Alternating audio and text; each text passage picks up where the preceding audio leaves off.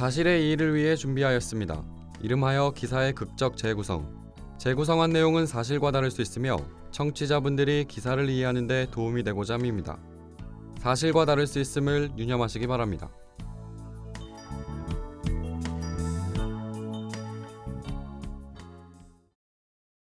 검찰 측 오늘도 진술서를 작성한 배수진 양은 출석하지 않았나요? 네, 성희롱의 2차 피해가 우려되는 상황이며 이미 1심 재판에서 배수진 양의 상황을 고려해 재판정에서의 진술 없이 진술서를 증거로 채택하기로 하였습니다. 법원에 오지 않은 이유가 무엇이죠? 중학생의 나이에 지울 수 없는 상처를 입었으며 다시 피고를 보는 두려움과 불안감으로 출석하지 못하였습니다. 진술의 신빙성을 획득하려면 진술서를 작성한 자가 법원에 나와 진술의 진실성을 발언해야 합니다. 예외를 인정하는 경우도 있으나 검찰과 1심 재판부는 이를 행하지 않았고 법원에 출석해 진술의 진실성도 확보하지 못한 배수진 양의 진술서는 증거로 채택할 수 없습니다. 따라서 배수진 양을 성희롱했다는 검찰의 주장은 증거가 없으며 피고의 무죄를 확정합니다.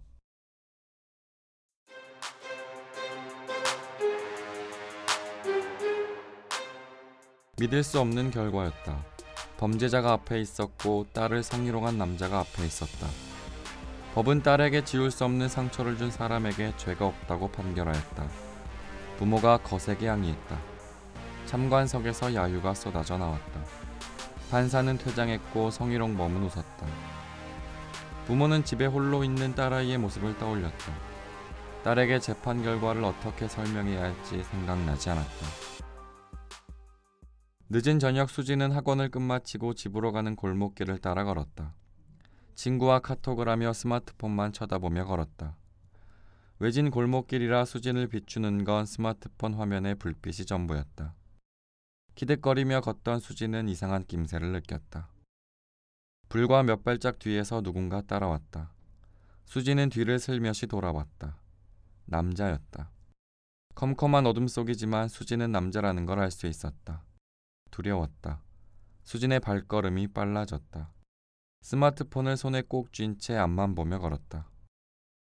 집으로 향하는 길로 들어서려 오른쪽 길로 방향을 잡았다.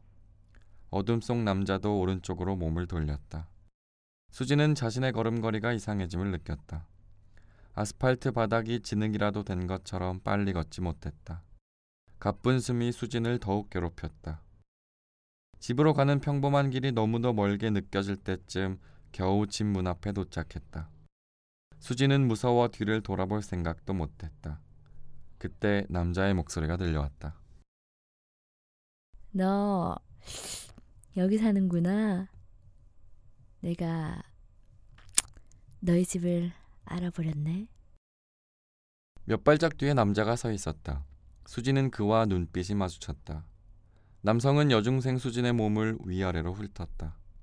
그의 시선을 피할 수 없던 수진은 남성의 얼굴과 행동을 그대로 지켜봐야 했다. 남성은 바지 속으로 손을 넣었다. 손을 강하게 움직였다. 이상한 신음도 내뱉었다. 소리 지를 정신도 사라진 수지는 집 앞에서 남성의 눈빛을 피하지 못한 채 남성이 하는 이상한 행동을 그대로 보고 있어야 했다.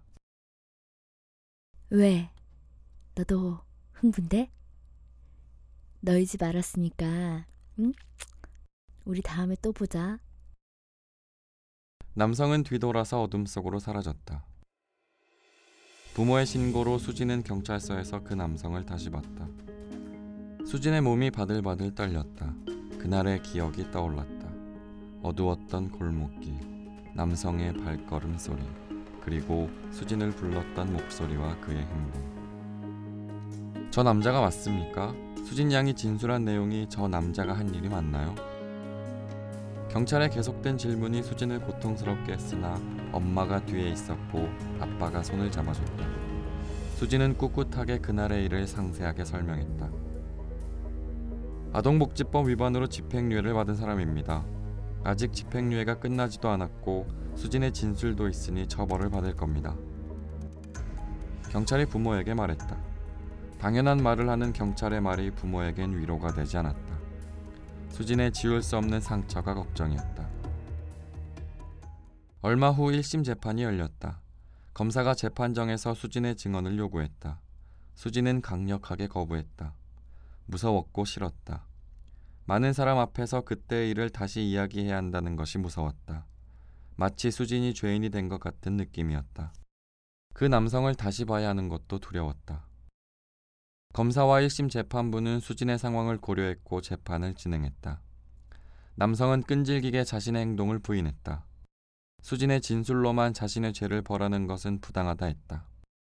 하지만 재판부는 이미 같은 범죄로 집행유예 기간이었던 남성의 말을 듣지 않았고 실형을 선고했다. 부모는 이제 모든 일이 끝났다고 생각했다. 죄를 지은 자는 교도소로 가고 상처 입은 수진을 돌보는 일만 남았다고 생각했다. 그러나 남성의 끈질김은 상황을 180도 바꿔놓았다. 곧 2심 재판이 열렸다.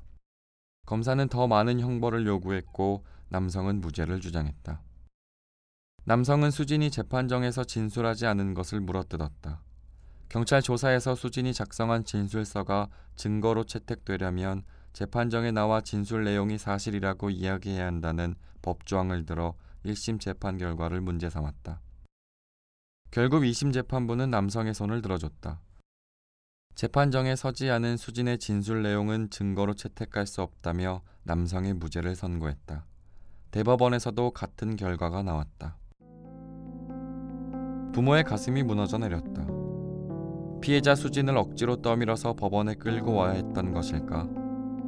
죄인처럼 압송이라도 해서 성희롱범 앞에 세우고 사람들 앞에 서서 자신이 당한 일을 이야기하게 해야 했던 것일까?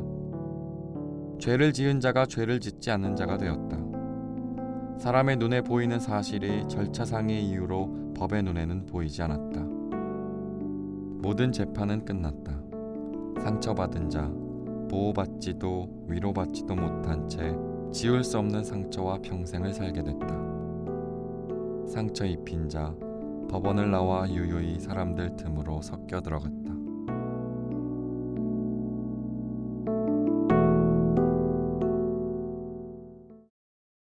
10대 소녀의 집 앞까지 따라가 자신의 성기를 만지며 성희롱한 혐의로 기소된 남성이 대법원에서 무죄 판결을 받았습니다. 대법원 일부는 지난 1일 아동복지법 위반 혐의로 기소된 윤모 씨의 상고심에서 무죄를 선고했다고 밝혔습니다. 1심 재판부가 윤 씨에게 징역 6월과 성폭력 치료 프로그램 80시간 이수를 명한 것과는 다른 판결이었습니다. 형사소송법 314조에 따르면 진술 조서는 작성자가 법정에서 자신이 작성했다고 진술해야만 증거로서의 효력이 발생하나 진술을 요하는 자가 사망, 질병, 외국 거주, 소재 불명 등의 사유로 진술할 수 없는 때에는 예외적으로 증거 능력이 인정됩니다. 1심 재판부는 피해자의 나이와 피해 내용 등을 고려할 때 법정 진술을 위한 구인 절차까지 거치는 것은 적절하지 않다고 판단했고 피해자의 경찰 진술 조서의 증거 능력을 인정해 윤 씨에게 유죄를 선고했습니다. 그러나 2심과 대법원은 구인 절차를 거치지 않은 진술 조서는 증거로 사용할 수 없다며 무죄를 선고했습니다. 김보람 여성 변호사회 공보이사는 나이 어린 피해자의 법정 증언으로 2차 피해가 우려되는 상황인데도 법원이 법조문만 지나치게 엄격하고 제한적으로 해석했다고 말했습니다. 한편 윤 씨는 지난 2013년 7월 귀가하는 10대 A양의 집 앞까지 뒤따라가 자신의 바지 속에 손을 넣고 성기를 만지며 너희 집 알았으니 다음에 또 보자고 말했습니다. 당시 윤 씨는 같은 해 5월 아동복지법 위반 혐의로 집행유예 확정 판결을 받아 집행유예 기간이었던 것으로 알려졌습니다.